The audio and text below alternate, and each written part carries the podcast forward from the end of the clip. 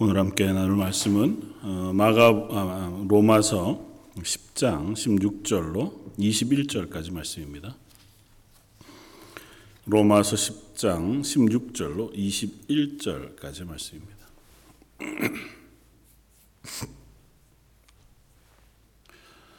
저였으면 우리 한 목소리 같이 한번 봉독하겠습니다. 그러나 그들이 다 복음을 순종하지 아니하였도다. 이사야가 이르되 주여 우리가 전한 것을 누가 믿었나이까 하였으니 그러므로 믿음은 들음에서 나며 들음은 그리스도의 말씀으로 말미암느니라.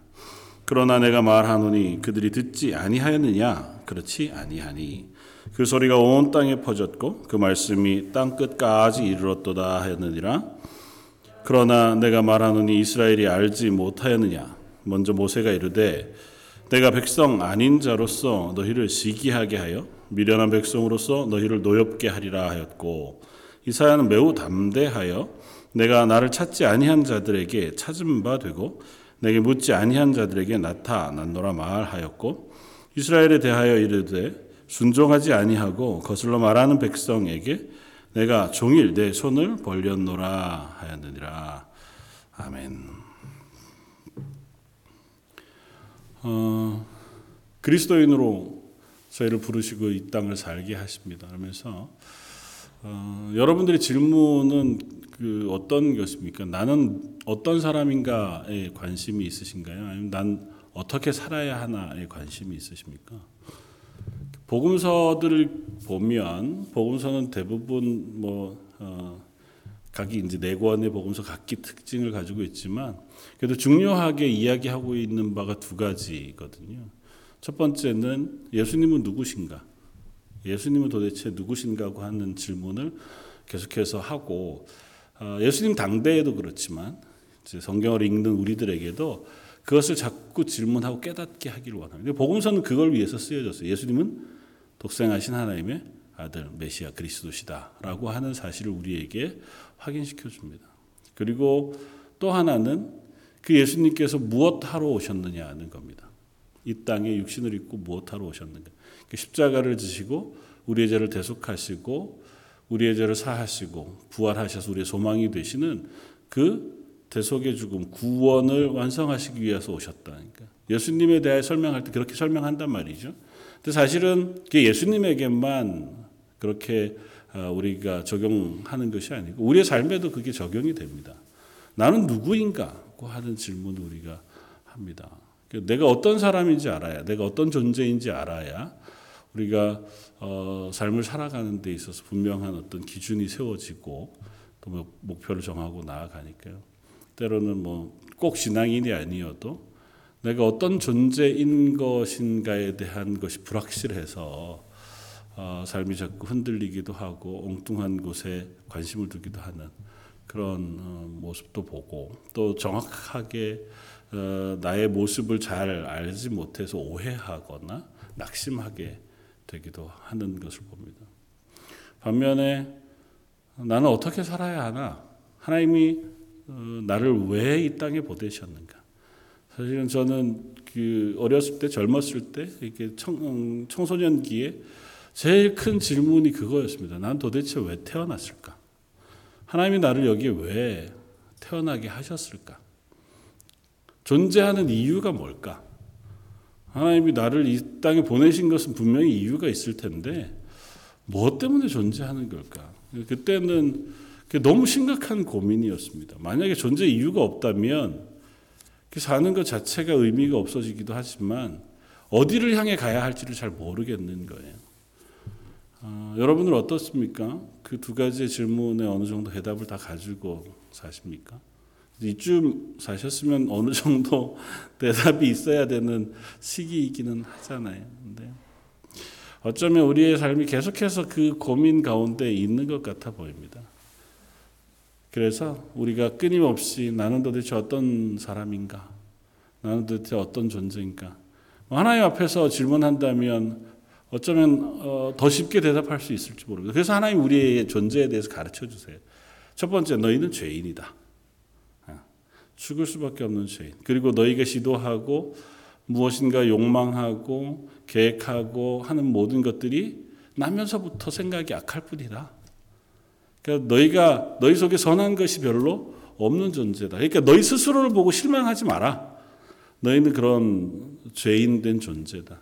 그 하는 것에서 끝나지 않고 그 죄인된 우리를 그대로 두시지 않고 예수님께서 대신 우리 죄를 지시고 죽으심으로 우리를 살리셨다. 새롭게 하셨다. 그래서 우리를 그리스도인으로 변화시키셨다. 성경 분명히 그렇게 얘기하거든요. 그리고 그런 우리를 뭐라고 부르냐면 성도, 의인으로 부르거든요. 우리는 이제는 하나님 앞에서 의롭게 된 바, 칭함을, 그러니까 부름을 받는 사람들. 그러니까 실제로는 네가 의로운 행동을 하고 삶을 살아가느냐 이전에 법정에서 하나님께서 우리를 야, 넌 이제는 죄 없어. 내가 의로운 내 자녀로 인정했다라고 선언하셨다는 거죠. 그게 우리의 존재. 그럼 어떻게 살 것인가에 대한 질문도 세상적으로 우리가 살아오면서 뭐 숱한 고민들을 하죠. 뭐 하고 살아야 되나, 또 어떤 목표를, 아니면 어떤 가치 있는 일들을 내 삶 속에서 좀 이루고 사나. 내가 살고 나서 나를 평가할 때 사람들이 아, 이런저런 사람으로 기억했으면 좋겠는데, 뭐 우스탄 얘기들이 있죠. 그러나 하나님 앞에서 우리가 생각한다고 하면 하나님은 우리에게 어떤 삶을 살기를 원하시는 걸까? 사실 그게 우리의 신앙에 되게 중요한 질문인 것 같아 보입니다. 우리가 그 질문을 놓치지 않고 계속해서 말씀을 묵상하고 기도하고 살아갔으면 좋겠고요. 사실 정답은 있죠. 뭐 하나님께서 우리 부르시면 정답 분명히 있는데 말씀 가운데서 확인해 가면 좋겠다. 왜 이 말씀을 나누냐 하면 오늘 저희가 나누는 16절 바로 앞에 사도 바울은 우리에게 이런 말씀을 들려줍니다. 누구든지 주의 이름을 부르는 자는 구원을 받으리라. 그렇게 구원에 대한 선언을 하고 나서 그런즉 그들이 믿지 아니하는 일을 어떻게 부르겠느냐, 또 듣지도 못한 일을 어떻게 믿겠느냐, 전파하는 자가 없으면 어떻게 들을 수 있겠느냐 고 묻고 나서 보내심을 받지 아니했으면 어찌 전파하리요, 기록된 바 아름답도다 좋은 소식을 전하는 자들의 발이여함과 같으니라 고 씁니다. 저는 이 말씀을 통해서 그리스도인은 어떻게 살아야 할 것인가에 대한 한 가지 힌트를 얻는다 생각이 돼요. 구원받은 그리스도인은 그때로부터 하나님께서 이 땅에 증인으로 세우셨다는 겁니다. 구원받은 그 순간부터 그리스도인들은 청지기로 세워졌다는 겁니다. 하나님의 일을 맡은 사람. 좀 더 과격하게 표현하면 예수님의 삶을 이제부터 이어서 이 땅에서 살아가는 사람. 그래서 우리는 예수님이 이 땅에서 하셨던 복음을 증거하는 것, 사람들을 구원하는 그 역할을 우리에게 맡기셔서 우리에게 그 역할을 맡기셨다. 그래서 우리는 주로 전파하는 사람으로 부르심을 받은 거죠. 그게 삶으로, 우리의 말로 예수 그리스도를 주로 고백하고 예수 그리스도의 복음을 증거하는 증인으로 부르심을 받았고, 그런 우리의 증거를 통해 누군가는 복음을 듣고, 복음을 들은 그가 믿고, 믿은 그가 구원에 이르게 되어지는 그와 같은 은혜를 하나님께서 우리에게 맡기셨다. 그래서 사도 바울은 그것을 나에게 이 귀한 사도의 직분을 맡기셔서 그렇게 고백하지만 꼭 사도에게뿐만 아니라 저와 여러분들에게도 하나님 동일한 삶을 맡기셨겠다, 그렇게 생각합니다. 그런 선상에서 이 10장의 전체 이야기들을 한번 다시 정리를 한번 하고자 합니다. 그것이 이제 10장 마지막 오늘 읽었던 본문을 이해하는 데 밑거름이 될 것 같아 보입니다. 사도 바울은 이방인들에게 복음을 증거하고 그들의 구원이 예수 그리스도의 십자가의 복음을 믿음으로 오로지 그 믿음에 의해서 구원받는다는 사실을 앞에서 쭉 진술했어요. 그러면서 이 10장에 오면서 유대인들을 향한 애끌만 9장서부터 그러나 동족인 유대인들이 그 예수 그리스도의 복음을 거절하여 구원에 이르지 못하는 것에 대한 안타까움을 표현하고, 또 10장에 이르러서는 그 유대인들의 반론에 대해 대답하는 형식으로 하나님의 구원을 설명해 해왔단 말이죠. 그래서 그것들을 한번 정리해보면 이렇습니다. 복음은 예수 그리스도를 통해서 우리에게 선포되어집니다. 그 십자가와 죽으심 그리고 부활을 통해서 그 예수님이 우리의 죄를 대신해서 죽으셨다. 그리고 그 사실을 믿는 자에게 구원을 허락하셨다고 하는 사실. 그것이 복음의 핵심이잖아요. 그 복음의 핵심에 대해서 유대인들의 반론은 이런 것입니다. 뭐 유대인뿐만 아니라 믿지 않는 많은 사람들의 반론, 특별히 유대인들의 반론을 통해서 얘기하자면 예수님을 믿고 구원을 얻는다고 하는 것이 구약 어디에 나와 있느냐는 거죠. 하나님이 우리에게 언제 그런 얘기를 하셨느냐는 겁니다. 우리들이 알고 있는 메시아와 예수님은 다른 것 같아. 우리는 다윗과 같은 메시아가 와서 우리를 회복시키고 하나님의 나라 만드시는 것을 기대하며 그것에 대한 열망으로 가득했어요. 그리고 그 때문에 하나님이 명령하신 율법을 열심히 지키면서 그 율법을 통하여 구원 얻는 그것을 우리가 지금까지 믿어왔어요. 그런데 우리의 믿음이 잘못된 거냐? 구약에서 하시는 그 구원의 선언은 아무것도 아닌 거냐? 우리가 그 구원에서 멀어졌느냐?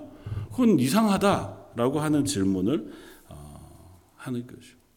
사도 바울은 어떻게 대답합니까? 그렇지 아니하다. 하나님의 구원의 방식은 구약과 신약에서 동일하고 구약의 율법의 말씀을 통해서도 하나님 말씀하신 것은 하나님의 구원은 예수 그리스도의 십자가를 통하여 주어질 것에 대해서 이미 예표하여 말씀하셨다는 겁니다. 그리고 그것은 율법을 통하여 선명하게 드러난다는 것입니다. 너희가 율법을 오해함으로 하나님의 구원의 방식을 오해했다라고 씁니다. 유대인들은 그렇게 생각해서 잘 살면, 율법을 잘 지키면, 의롭게 살면 우리가 구원을 받을 수 있을 거라고 생각해서 율법을 지키는데 열심이었어요. 그러나 정작 율법의 속 내용이 의미하는 바는 그들이 별로 생각하지 않았습니다. 깨닫지 못했던 거죠. 그러니까 조문을 지켰습니다. 안식일을 지키라. 그러니까 그날 일하지 않는 것, 일하지 말라. 그럼 어디가 일이냐, 안식일은 어디까지냐, 뭐 어디까지 일해야 되냐, 뭘 해야 되냐. 그런 거에 막 열심을 내느라고 안식일을 제정하신 하나님의 뜻에는 관심이 없었어요. 안식일을 제정하신 하나님의 뜻은 뭐냐 하면 온 세상을 창조하신 분이 하나님이시다. 온 세상의 주인이 하나님이시다.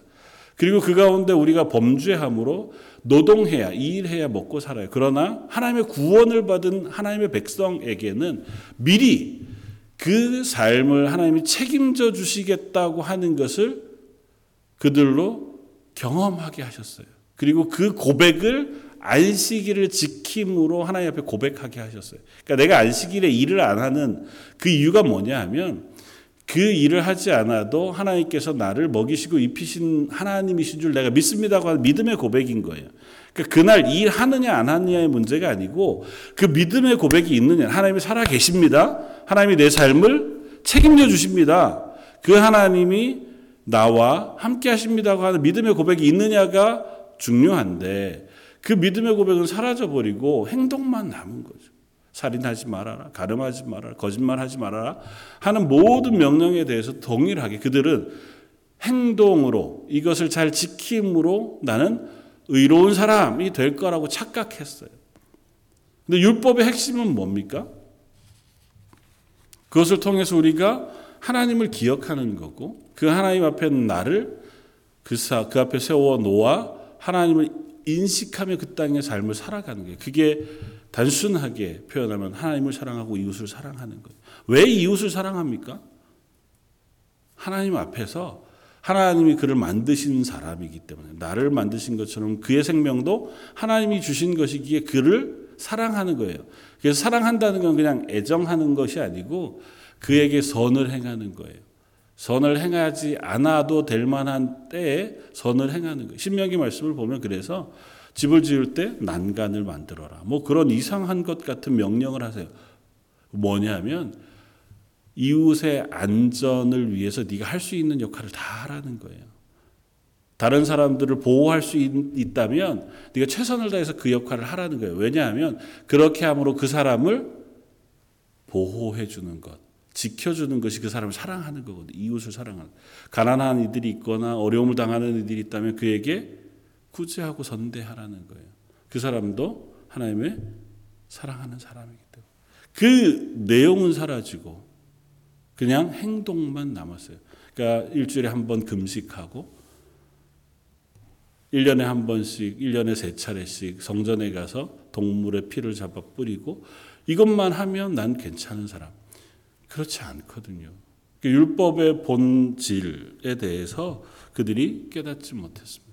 그리고 율법의 본질은 결국은 따라가 보면 하나님의 은혜예요. 내가 죄를 범하였음에도 동물의 피를 가지고 하나님 앞에 용서를 구하고 속죄의 제사를 드리면 사실은 피가 무슨 우리의 죄를 속하겠어요. 그것을 고백하는 고백. 내가 죽을 죄인입니다. 하나님, 내가 이 죄를 인정합니다. 이 동물을 대신하여 죽여 그 피를 뿌리지만 제가 죽어 마땅한 사람인 것을 고백하며 드리는 제사를 하나님이 받으시고, 그래 네가 그 죄를 알고 회개함으로 내가 네 죄를 용서해 주마. 그것이 율법의 핵심이잖아요. 그런데 뭐라고 생각한다고요? 동물만 잡아서 죽이면 내 죄가 해결됐다고 생각한다고요. 선지자들의 외침, 세례 요한의 외침, 예수님의 사역 때의 숱한 말씀 가운데 회개하라고 하시는 말씀을 선포하시는 이유가 그거예요. 죄에 대한 감각이 없어요. 내가 죄인됨에 대한 생각. 율법은 우리의 죄를 드러내요. 율법이 없으면 양심이 우리의 판단이 돼요. 그러나 율법이 있으면 율법에 비추어 보아 내가 죄인인 것을 분명히 깨달아 알 수 있어요. 그래서 하나님이 율법을 주신 거거든요. 율법을 보면 나는 괜찮아 그러던 사람도 율법을 보면 아, 내가 괜찮지 않구나. 그런 걸 알게 되거든요. 울타리가 지나가는데 보면 들판이에요. 근데 채소가 잘 자라고 있어요. 거기에 누가 키운 것 같지도 않고 아무렇지도 않아요. 여기는 그냥 캐나다에서 그런 일이 참 어렵지만 어쨌든 허용된 것 같아요. 지나가다가 따먹을 수 있어요. 그것을 잘 가져다 먹고 누가 지키는 사람도 없고 하지 말란 얘기도 없었으니 그냥 가져와서 먹었어요. 그런데 만약에 그걸 울타리를 쳐놓고 이것은 개인의 소유이니 절대 손대지 마시오라고 팻말을 붙여놨어요. 그러면 내가 그걸 따가게 되면 그게 죄잖아요. 율법은 그런 역할이거든요. 우리가 혹 깨닫지 못하고 이해하지 못할 죄인됨을 율법을 통하여 알려주는 거예요. 그래서 우리가 죄인인 것을 알고, 그래서 그 죄를 하나님 앞에 들고 나가 회개하고 용서를 구하는 그 마음을 받으셔서 하나님께서 은혜로 용서해 주시는 거지, 그 행위가 우리의 죄를 사하는 게 아니었다. 근데 유대인들은 그렇게 생각해요. 아, 우리가 행동으로 얼마나 잘 율법을 지켰는데 우리가 구원 못 받는 게 말이 됩니까? 말이 되죠. 그리고 그 제사를 통해서 비추어 주셨던 말씀, 선지자를 통해서 아주 분명하게 말씀하신 것을 제하고라도 비추어 주신 말씀이 그 대속이 없이는 우리가 하나님 앞에 의로워질 수 없다는 사실을 가르치셨단 말이죠. 예수 그리스도의 보혈로 우리가 죄사함을 받을 수밖에 없는 존재라고 하는 사실은 이미 구약의 말씀을 통해서 알려주셨는데, 그건 난 모르겠습니다. 그렇게 얘기한다는 거예요. 그러면 우리는 차별받은 거냐? 유대인들의 얘기는 그겁니다. 유대인들은 그걸 알아서 그걸 못 지켜서 그래서 구원 못 받는 거라면, 이방인들은 뭐냐? 이방인들은 몰라서 하나님이 그냥 모르니까 그래 몰랐으니 용서해 줄게. 그러시고 예수님의 십자가에 대해서 그들이 믿으면 구원해 주시면, 야, 이거는 우리가 너무 차별받는 것 아닙니까? 우리한테만 너무 엄격하신 거 아닙니까? 사도 바울이 뭐라고 대답합니까? 그렇지 않다. 구원은 유대인에게나 헬라인에게나 차별이 없다. 구원받는 방식은 유일해요. 예수 그리스도의 보혈의 피로 대속받아 그 십자가의 대속의 구원을 믿음으로 구원 얻지, 그 외에 구원받는 다른 길은 없어요. 유대인이라고 다른 방식으로 구원받고 이방인이라고 다른 방식으로 구원받지 않아요.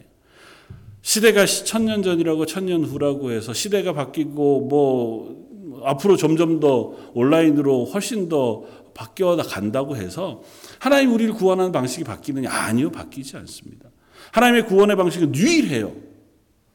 우리의 죄를 내가 속할 수 없으니 우리의 죄를 예수님께서 대신 속해 주시고 우리는 그 속해 주신 그 예수님의 십자가를 믿음으로 하나님께서 우리에게 구원의 은혜를 베풀어 주시는 거예요. 율법에서 속죄의 제사를 드리는 것과 똑같은 방식입니다. 내가 죽을 죄인인데 그 내 죄를 대신하여 죽으신 예수 그리스도의 죽으심, 그것이 너무도 한량없는 은혜인 줄 알아. 부끄럽지만 그 예수님의 십자가를 온전히 붙들고 하나님 예수님의 십자가 보혈의 피를 의지해서 하나님께 나아갑니다. 저희를 용서해 주십시오. 구원해 주십시오. 그 고백을 믿음으로 받으시는 거예요. 그래서 하나님 우리에게 구원의 은혜를 베푸시는 거거든요. 그건 유대인도 헬라인도 똑같습니다. 결코 차별이 없다. 그럼 또 어떻게 질문합니까? 그럼 율법은 아무 의미가 없는 건가요? 우리가 받은 율법은 이제 폐해진 겁니까? 결국 예수님 믿고 구원 얻는 거면 우리도 예수님 믿고 구원 얻는 거면 율법은 아무 의미가 없는 겁니까? 어떻게 대답해요? 그렇지 않다. 율법은 폐하여지지 않았다. 예수님은 율법을 폐하러 오신 것이 아니고 완성하러 오셨다. 율법이 필요 없는 것이 아니고요. 율법은 여전히 우리에게 필요하지만 우리가 율법을 지킬 수 없는 존재이기에 예수님께서 우리를 대신하여 율법을 지키신 거예요. 율법을 만족시키신 거예요. 그래서 우리를 구원받은 하나님의 자녀가 되게 했어요. 그런데 이제는 구원의 방편으로 율법은 필요가 없지만 구원받은 사람, 그리스도인으로 거룩한 삶은 여전히 유효해요. 그러니까 율법은 여전히 우리에게 유효해요. 율법의 가르침과 정신은 여전히 우리가 따르고 순종해야 할 말씀이에요. 그러나 그 율법은 예수님을 통하여 이미 완성됐어요. 그러면서 어떤 설명을 해요? 율법이 만약에 우리의 구원을 이룬다면 마치 이런 것과 같다. 내 죄를 지고 지옥에 내려갈 사람이 누가 있느냐? 지옥에 내려가면 그곳에서 다시 올라올 사람이 있느냐? 없죠. 우리의 힘으로 내 죄를 지고 죄의 대가, 죄의 싹슨 사막이니까 내 죄를 지고 내가 죽었어요. 그리고 지옥에 갔습니다. 그리고는 거기서 회개하고 내가 스스로 일으켜서 돌이켜 부활할 수 있는 능력이 있는 사람이 있나요? 그런 사람 아무도 없습니다. 반대로 나는 참 의롭게 살아. 그래서 하나님이 기뻐하시는 삶을 차곡차곡 쌓아서 내가 하나님 있는 데까지 올라갈 수 있는 능력이 있는 사람도 있나요? 없어요. 그 얘기를 하는 겁니다. 그러니까 율법이 폐하여졌다. 그게 아니라 율법을 예수님께서 완성하셨다는 설명은 너희들이, 우리들이 그 율법을 다 만족시켜 율법의 조건을 만족할 수 없으므로 예수님께서 대신 그 율법을 만족시키신 거예요. 그러니까 우리의 죄를 대신하여 예수님이 죽으셨어요. 율법의 조건이잖아요. 죄는 죽음이에요. 그 죽음을 예수님이 죽으신 거예요. 율법을 만족하심으로 율법에 만족되어진 자를 하나님께서 구원하셔서 하나님의 나라 올리세요. 예수님께서 그 부활과 승기, 하나님의 영광으로 올라가심으로 만족시키셔서 그리고 거기에다가 뭐로요? 우리를 옆에다가 데리시고 같이 가셨다는 거예요. 예수님의 생명을 우리에게 부어주셔서 우리를 그 구원에 동반시켜 주셨어요. 그래서 우리는 예수님 때문에 죄의 대속함을 받고 하나님의 나라의 구원을 얻게 돼요. 그것이 율법을 예수님께서 완성하셨다는 의미예요. 율법이 필요 없는 게 아니에요. 우리에게도 율법은 여전히 적용됐어요. 다만 그 율법에 의하여 죽음, 죄를 속하는 것은 예수님께서 우리 대신해 주셨어요. 예수님이 대신해 주신 것을 덤으로, 선물로 받아 우리는 죄사함을 받았고 예수님 부활 승천하신 것을 우리는 옆에서 끼어서 표현이 좀 그렇지만 예수님 손 붙잡고 그의 딸려서 하나님 나라 가는 거예요. 그렇게 우리는 그리스도인 되었다는 설명을 사도 바울이 하는 겁니다. 그러면서 이 앞에 이야기를 하는 겁니다. 그렇다면 그것을 우리가 어떻게 알겠느냐? 그 예수 그리스도의 이름을 부르는 자는 누구라도 구원을 얻으리라고 하는 그 선언을 하면서, 그러면 누가 도대체 이 예수 그리스도의 복음을 믿을 수 있겠느냐는 거예요. 마음으로 믿고 입으로 시인하여 구원에 이르는데 아무것도 듣지 못했다면 어느 누가 스스로 이 복음을 깨달아 구원을 얻겠느냐는 거예요. 그럴 수는 없다. 그래서 하나님께서 사람들을 부르세요. 그리고 그들에게 일을 맡기셨습니다. 그 맡기신 이들이 가서 복음을 전해요. 그러면 전하는 복음이 들려지고 그 복음을 들은 사람들이 마음에 믿어 입으로 시인하여 구원에 이르게 하셨다는 거예요. 그건 복음 전파자들, 지금 사도 바울과 사도들, 초대교회 성도들, 오고 오는 모든 교회를 향하여 하나님께서 맡기신 사명인 거죠. 그걸 통해서 하나님은 이 땅에 그 구원의 방식을 전하기를 원하셨고, 그 구원의 방식을 전함으로 이 땅에 있는 모든 사람들이 구원 얻게 되어지기를 하나님 원하셨습니다. 14절, 그런즉 그들이 믿지 아니하는 일을 어찌 부르리요? 듣지 못한 일을 어찌 믿으리요? 전파하는 자가 없이 어찌 들으리요? 보내심을 받지 아니하였으며 어찌 전파하리요? 기록된 바 아름답도다 좋은 소식을 전하는 자들의 발이여 함과 같으니라. 이 고백이 우리 속에 깊이 남아 있었으면 좋겠습니다. 하나님 우리에게 말씀하시는 바이기도 하고, 지금 복음이 없어 죽어가고 있는 우리의 이웃들이 우리들 향하여 하는 말일 수도 있습니다. 전파하는 이가 없으니 우리가 어떻게 믿겠는가? 전파하는 이가 없이 복음을 어떻게 우리가 알겠는가? 우리도 그랬잖아요. 우리도 스스로 복음을 알고 자기 혼자 예수님을 믿은 게 아니잖아요. 어떤 식으로든 복음을 들었습니다. 그리고 그 들은 복음이 내 마음에 믿어져요. 그 믿음도 내가 믿은 게 아니에요. 그 믿음, 들음과 믿음 사이에 뭐가 있어요? 성령의 역사가 있어요. 모든 사람이 다 듣는다고 구원을 받는데 그렇지 않아요. 그 들음이 우리 속에 성령의 깨달음 조명을 통하여 알게 하시고 믿게 하셔야 믿음으로 고백하는 자가 되어지는 줄 압니다. 지금까지 복음이 전파되어지고 여전히 이 땅에 하나님께서 긍휼을 베푸셔서 마지막 때를 늦추고 계신 이유는 지금까지 신실하게 복음의 사람으로 남아있는 이들 때문인 줄 압니다.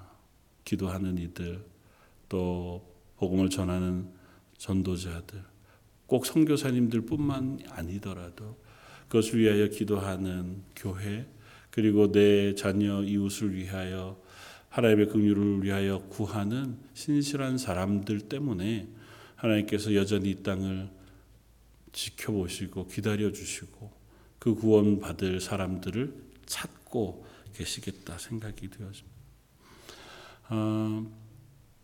아까 우리 권사님 기도하실 때 우리 선교사님 중에 아프신 분에 대해서 기도하셨는데요. 김용호 선교사님이라고 저희 교회에 오셔서 말씀도 전해주셨던 북한 선교하시던 선배 선교사님이 암으로 좀 투병 중이세요. 그런데 고백하기는 그렇게 고백하세요. 예전에 아프리카 선교에 큰 획을 그었던 데이빗 리빙스턴이라고 하는 그분이 했던 고백인데요. 아프리카에서 오래 선교를 하다가 몸이 너무너무 쇠약해져서 영국으로 돌아왔습니다. 잠깐 돌아와서 많은 사람들이 걱정했습니다. 건강을 챙겨야 된다. 건강이 없으면 아무것도 할 수 없다. 그랬을 때 리빙스턴이 그 교회 앞에 고백하면서 했던 고백이 이것입니다. 사명자는 결코 죽지 않습니다. 하나님께서 내게 맡기신 사명이 남아있는 한 아마 나는 죽지 않을 겁니다. 만약에 하나님이 나를 부르신다면 하나님 내게 맡기신 사명을 다 한 것이다 생각이 되었습니다. 동일한 고백을 하시더라고요. 사실은 참 믿음의 고백이죠. 물론 하나님께서 데려가신다고 해서 이 땅의 일이 다 끝났다고만 볼 수는 없죠. 때로는 우리의 실수로, 우리의 연약함으로, 안타까움으로도 그럴 수 있기는 하지만, 하나님께서 우리에게 이 땅의 삶을 맡기셨을 때 우리를 사명자로 부르십니다. 가정의 사명자로 부르셨다. 교회의 사명자로 부르셨다. 혹은 어떤 모양으로든 우리 그리스도인으로 이 땅에 부르신 이상 하나님 하나의 부름을 받은 그리스도인, 사명자로 이 땅에 삶을 살아가요. 우리가 이 땅에 생명을 유지하고 존재하는 이유는 단 한 가지입니다. 하나님 맡기신 사명 때문에 그래요. 만약에 하나님 맡기신 사명이 다 했다면, 아니면 조금 나쁘게 표현해서 우리가 실패해서 하나님의 사명을 주셨음에도 사명을 다 감당하지 않고 엉뚱한 삶을 산다면 그 인생의 여익이 더 이상 남아있을 이유가 뭐가 있겠는가고 물으셔도 할 말은 없어요. 한 부자가 그해 풍성한 곡식을 다 거둔 후에 창고를 헐고 더 크게 지어서 가득 채워놓고, 내 영혼아 이제 먹고 마시고 즐기자. 하나님께서 그에게 물으시잖아요. 내가 오늘 저녁 내 영혼을 찾아가면 그 모든 것이 다 누구의 것이 되겠느냐. 하나님 우리에게 맡기신 생명 하나님의 것이거든요. 하나님이 맡기신 그것을 우리가 하나님이 맡기신 사명대로 살아갈 때에 우리 이 땅에 하나님의 사람으로 살 수 있습니다. 하나님 긍휼하신 하나님이시고 우리가 아직 덜 잘하고 또 실패하고 연약한 자리에 있어도 당장 하나님 우리를 데려가시지 않죠. 기다려주시고 그걸 통해서도 우리를 가르치시고 또 더 큰 일들을 위해서 우리를 변화시키시는 도구로 쓰시죠. 그러나 끝까지 우리가 하나님 맡기신 사명, 우리의 삶을 외면한다면 하나님 우리에게 그렇게 물으셔도 할 말은 없어요. 야, 너 인생 너를 위해서 자녀들을 위해서 재산 모으느라고 수고는 했다만 오늘 저녁 내가 너를 데리고 가면 그 남은 게 다 누구의 것이 되겠느냐. 그 물으시면 우리가 할 말이 없을 수 있겠다 생각이 되었습니다. 계속해서 오늘 본문 말씀을 간단하게 살펴보면 이렇습니다. 유대인들은 그래도, 이 유대인들로 표현되어 있지만 믿지 않은 불신자들은 그래도 불만이 있어요. 아무리 설명해도 여전히 내가 믿지 않는 이유들이 있잖아요. 믿지 않는 타당한 이유가 있어요. 믿지 못하게 된 타당한 이유도 있고, 그런 이야기들을 하는 겁니다. 그런 이야기를 하면서 왜 이 복음을 유대인에게는 전파해 주지 않았느냐 하는 겁니다. 하나님의 백성으로 부르셨으면 이 복음에 대해서 조금 더 선명하게 설명해 주시고 가르쳐 주셨으면 믿을 수 있었을 텐데, 그렇지 않아서 우리가 못 믿었다는 거예요. 오늘 보면 16절 이렇게 이야기합니다. 그러나 그들이 다 복음을 순종하지 아니하였도다. 이사야가 이르되 주여 우리가 전한 것을 누가 믿었나이까 하였으니 그러므로 믿음은 들음에서 나며 들음은 그리스도의 말씀으로 말미암아. 이사야 때부터 이 고백이 있었어요. 하나님이 선지자를 통하여 전한 말씀을 아무도 믿지 않았어요. 선지자가 뭐라고 고백해요? 주여 우리가 전한 것을 누가 믿었나이까. 이사야 53장 1절에 나오던 말씀입니다. 이사야 53장은 예수님에 대한 예언을 전해주는 말씀이에요. 그는 실로 우리의 질고를 지고, 그 고백이 나오는 이사야 53장의 말씀을 이사야 선지자를 통해서 하나님 분명히 이스라엘에게 선포하게 하셨어요. 그런데 이스라엘은 믿지 않았습니다. 왜 믿지 않았나요? 그들은 이미 하나님이 멸망을 선포하실 만큼 타락했어요. 하나님의 말씀을 들으려고 하지 않았습니다. 아예 선지자의 외침에 별로 귀 기울이지 않았습니다. 선지자의 외침에 귀 기울이지 않았을 뿐만 아니라 우리를 멸망으로 치달아가게 하는 하나님을 향해서 그들이 별로 호의를 갖고 믿음으로 나아가지 않았습니다. 선지자 이사야를 통해서 이미 그들은 하나님의 멸망의 선포의 말씀을 들었어요. 아직은 멸망하지도 않았는데 저런 악담하는 선지자의 말을 듣고 싶지 않은 거죠. 하나님의 말씀이 선포되지 않은 게 아니에요. 복음이 전해지지 않은 게 아닙니다. 복음을 전했으나 듣지 않은 거예요. 우리는 동일한 입장에서 이런 질문을 해볼 수 있습니다. 복음을 전하기만 하면, 귀로 듣기만 하면 모든 사람이 다 구원을 얻나요? 아니요, 안 그래요. 우리가 아무리 복음을 전해도 예수 그리스도의 십자가에 대해서 이야기하고 교회 나오세요, 구원받아야 합니다, 아무리 해도 1년, 10년, 20년을 동일한 얘기로 전도해도 전혀 반응하지 않는 이들이 우리 주변에 얼마나 많이 있습니까? 믿음은 들으면서 난다면서요. 들으면 믿고 믿으면 마음으로 믿어 입으로 시인하여 구원에 이르는 게 하나님이 바울을 통해서 말씀하신 건데, 들었는데 구원을 못 받으면 그거 어떻게 합니까? 그게 우리예요. 인간의 죄인됨이 그래요. 기계적으로 귀로 들린다고 다 믿어지지 않아요. 들린 것이 믿기에는 중간에 성령의 역사가 있어요. 성령께서 우리 가운데 그 말씀을 깨닫게 하시고 마음에 믿게 하시는 은혜를 베풀어 주셔야 돼요. 물론 그 성령의 역사는 우리의 입장에서 보면 그 말씀을 듣고 그 말씀 앞에 나아가는 그 과정이 필요하죠. 그리고 그것을 위해서 우리는 끊임없이 1년이든 10년이든 20년이든 듣지 않은 그들에게 복음을 전파해야 할 사명이 있는 거예요. 우리는 사실은 누가 하나님의 부르심을 받았고 누가 하나님이 기다리시는 사람이고 아닌지를 알 수가 없어요. 우리가 판단할 수도 없습니다. 저 사람은 내가 보기에는 하나님이 구원하실 만해. 저 사람은 아무리 생각해도 가능성이 없어. 그럴 수 없습니다. 그건 우리가 알 수 없고 우리가 판단할 수 없어요. 우리의 사명은 우리 앞에 있는 믿지 아니하는 모든, 아니 믿는 사람들까지 포함해서 세상의 모든 사람들이 다 하나님이 기다리는 사람인 줄 알아야 해요. 그들에게 복음을 증거하는 것이 우리에게 맡겨진 일이에요. 그리고 그 다음은 하나님께 맡기는 거예요. 그래서 복음은 전하지만 그를 부르시는 것은 하나님의 은혜예요. 그래서 기도하는 겁니다. 하나님이 저에게 은혜를 베풀어 주십시오. 저들에게 하나님의 긍휼을 부어 주십시오. 저들이 말씀을 들을 때에 깨달을 수 있게 해 주십시오. 저들이 말씀을 읽을 때에 깨달을 수 있게 해 주십시오. 자녀들을 위한 기도도 마찬가지예요.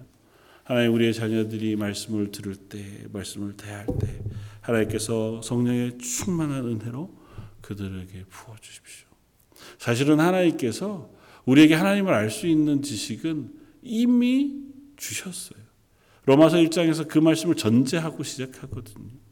로마서 1장 18절, 하나님의 진노가 불의로 진리를 막는 사람들의 모든 경건하지 않음과 불의에 대하여 하늘로부터 나타났네. 하나님께서 심판하시는 게 하늘로부터 나타났어요. 그런데 그것이 왜 그러냐 하면, 이는 하나님을 알만한 것이 그들 속에 보임이라. 아예 가능성이 없으면 하나님의 심판이 억울하죠. 선택할 기회도 안 줘놓고 그냥 무조건 하나님께서 벌만 주시면 우리는 믿을 수도 없는데, 스스로 하나님을 발견할 수도 없는데 그 벌만 주시면 억울하잖아요. 그렇지 않다는 거예요. 하나님께서 우리를 만드셨을 때 이미 우리 속에 하나님을 알만한 것을 주셨어요. 첫 번째는 우리의 양심과 도덕이고, 두 번째는 하나님 만드신 세상이에요. 그 모든 것들을 통해서 하나님의 존재를 알게 하셨어요. 그러나 우리의 어리석음과 죄가 그것을 하나님으로 보지 아니하고 우상 숭배하는 길로 우리를 몰고 갔다. 사도 바울의 첫 진술이 거기에서부터 시작해요. 그러니까 우리가 하나님을 믿는 것, 그것은 하나님의 은혜가 필요해요. 우리가 어긋난 길로 가지 않고 하나님을 바로 믿기 위해서 하나님 말씀을 주셨잖아요. 선명하게 하나님이 누구신가, 하나님의 구원의 방식이 무엇인가를 우리에게 깨닫게 해주시기 위해서 66권 말씀을 주셨단 말이죠. 그러니까 우리는 말씀을 읽어야 해요. 말씀을 묵상해야 하고, 그리고 말씀을 읽을 때 기도해야 합니다. 내가 말씀을 읽을 때 하나님 깨닫게 해주십시오. 이 말씀을 통해서 하나님을 보게 해주시고 하나님의 구원을 깨닫게 해주십시오. 그것이 우리 속에 계속 새로워져야 그것이 우리의 믿음의 고백이 되고, 또 그 고백이 증거가 되고 또 전파하는 전도자의 삶을 살아갈 수 있게 되어진다는 것입니다. 그래도 안 믿어요. 그건 우리의 책임이 아니에요. 예수님께서 제자들을 전도하러 보내실 때 제자들에게 하신 말씀 우리가 기억합니다. 마태복음 10장 14절 누구든지 너희를 영접하지 아니하고 너희 말을 듣지도 아니하거든 그 집이나 성에서 나가 너희 발에 먼지를 떨어버리라. 그건 너희 책임이 아니다. 그 너희 어느 집에 들어가든지 먼저 그 집에 복을 빌어라. 만약에 그 집이 복을 받을만 하거든 하나님께서 그에게 복을 주실 것이고 그 집이 복을 받을만 하지 않거든 그 복이 복을 빈 너희에게로 돌아갈 것이다고 말씀하세요. 그러니까 우리는 역할은 단순해요. 하나님의 복음을 증거하고 믿는 믿음의 고백으로 사는 거예요. 그러면 우리의 역할은 다 돼요. 그 결과는 하나님이 책임져 주세요. 그러나 사도 바울처럼 그 안타까움이 우리를 강권하는 거죠. 그래도 저 사람에게는 꼭 하나님의 구원의 소식이 전파되어졌으면 하나님께서 우리 식구들에게는 그래도 하나님의 구원의 은혜를 베풀어 주셨으면 하는 안타까움의 고백이 그렇게 우리들에게 있어서 우리가 그 열심과 고백으로 살아가는 것이지 결과는 하나님이 주시는 것이고 그리고 하나님은 분명한 것은 선하시고 긍휼하세요. 우리가 애써 기도하는 안타까운 기도를 하나님 결코 외면하지 않습니다. 늘 우리가 자주 얘기하는 게 있잖아요. 어머니의 기도는 결코 실패하지 않는다고. 어머니의 기도가 있는 자식은 결코 실패하지 않는다. 왜 그 고백을 합니까? 자녀를 향한 간절한 고백. 하나님께서 그 간구를 외면하지 않으세요. 하나님의 성품이 그래요. 하나님 선하시거든요. 긍휼하신 하나님이고. 죄인도 용서하시는 은혜의 하나님이 자기 자녀를 위하여 간절히 기도하는 어머니의 기도를 외면하실 리 없어요. 그러니까 하나님은 우리의 기도를 들으시는 하나님이세요. 특별히 이웃을 위하여 기도하고 우리 자녀들을 위하여 기도할 때에 하나님께서 그 마음을 받으세요. 그런 줄 알고 우리는 그 사명자의 삶을 살아가는 것인 줄 압니다.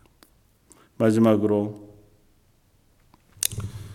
바울은 로마서를 통해서 이방인들의 구원에 대해서 이야기하면서 19절 이하에 이렇게 이야기합니다. 그러나 내가 말하는 이스라엘이 알지 못하였느냐. 먼저 모세가 이르되 이스라엘에게 말씀하신 것을 하나하나 이야기하면 내가 백성 아닌 자로서 너희를 시기하게 하여 미련한 백성으로서 너희를 노엽게 하리라. 또 이사야 선지자를 통하여 매우 담대하게 내가 나를 찾지 아니하는 자들에게 찾은 바 되고 내게 묻지 아니한 자들에게 나타났노라. 하나님은 이스라엘 백성을 통하여 어쩌면 시기하게 하셔서 더 많은 이들을 구원하시는 방편으로 삼으셨다. 이스라엘뿐만 아니라 하나님은 이방의 모든 민족까지 구원하기를 원하세요. 그게 하나님의 마음이에요. 심지어 그들이 하나님을 찾지도 않고 하나님을 알지도 못해도 하나님 그들조차 구원하기를 원하세요. 그것이 하나님의 마음이라고. 그러니까 우리에게 전하시는 말씀은 그거예요. 유대인들뿐만이 아니라 온 세상의 모든 사람들. 사도 바울에게도 원수와 같은 사람들이 유대인들이잖아요. 자기를 죽이려고 했고 끊임없이 괴롭히려고 했던 그들에게조차도 사도 바울은 동일하게 고백하는 겁니다. 당신들을 위해서도 하나님은 여전히 기다리고 계시다. 온 세상의 모든 죽어가는 이들을 동일하게 기다리고 계시다. 21절 이스라엘에 대하여 이르되 순종하지 아니하고 거슬러 말하는 백성에게 내가 종일 내 손을 벌렸노라. 그래 예레미야 선지자를 통해서 하신 말씀. 거절하는 유대인들을 향하여 내가 종일 손을 벌리고 그들이 돌아오기를 기다리시는 분이 하나님이세요. 저희는 그것 때문에 구원을 받았습니다. 그 긍휼하심이 아니었다면 우리가 하나님을 알고 하나님의 구원을 받을 만한 어떤 자격도 없는 사람들이죠. 우리가 자격이 있어 구원받은 게 아니라 하나님이 긍휼하셔서 구원받은 사람들이죠. 그렇게 구원받은 우리에게 너희가 받은 긍휼 그 은혜를 잊지 말고 남은 시간을 너희가 복음 증거자로 믿음의 고백자로 그렇게 살아가도록 저와 여러분들을 부르셨다면 우리는 어떻게 해야 합니까? 하나님 앞에, 하나님 제 삶이 그래도 내 주변에 있는 이들에게 하나님을 믿는 믿음에 걸림돌이 되지 않고 그들에게 복음을 증거하는 사람 되게 해주십시오. 내 삶을 통해서 하나님의 사랑이 나뉘어지고 내 입술을 통해서 예수 그리스도의 복음이 나뉘어질 수 있기를 원합니다.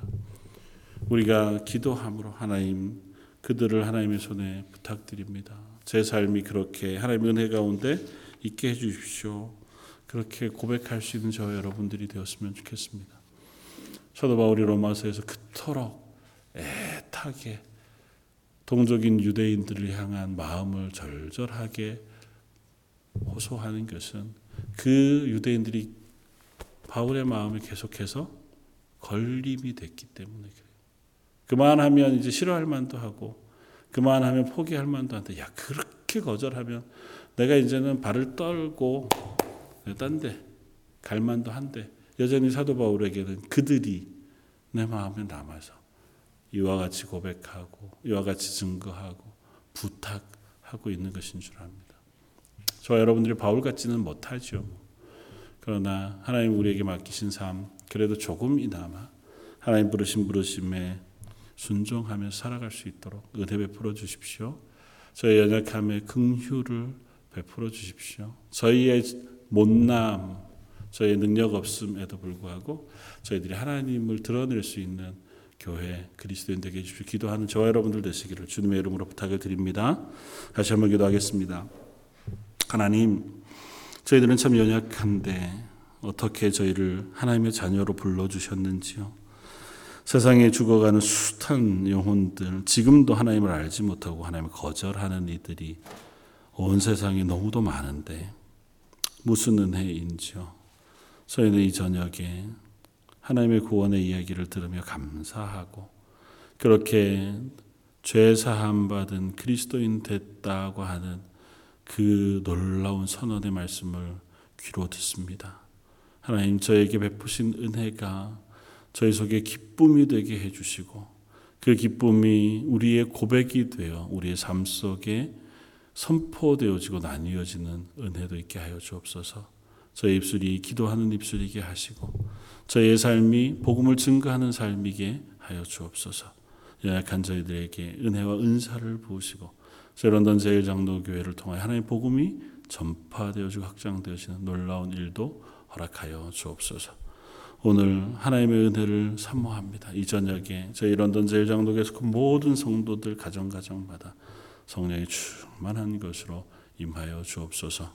모든 말씀 예수님 이름으로 기도드립니다. 아멘.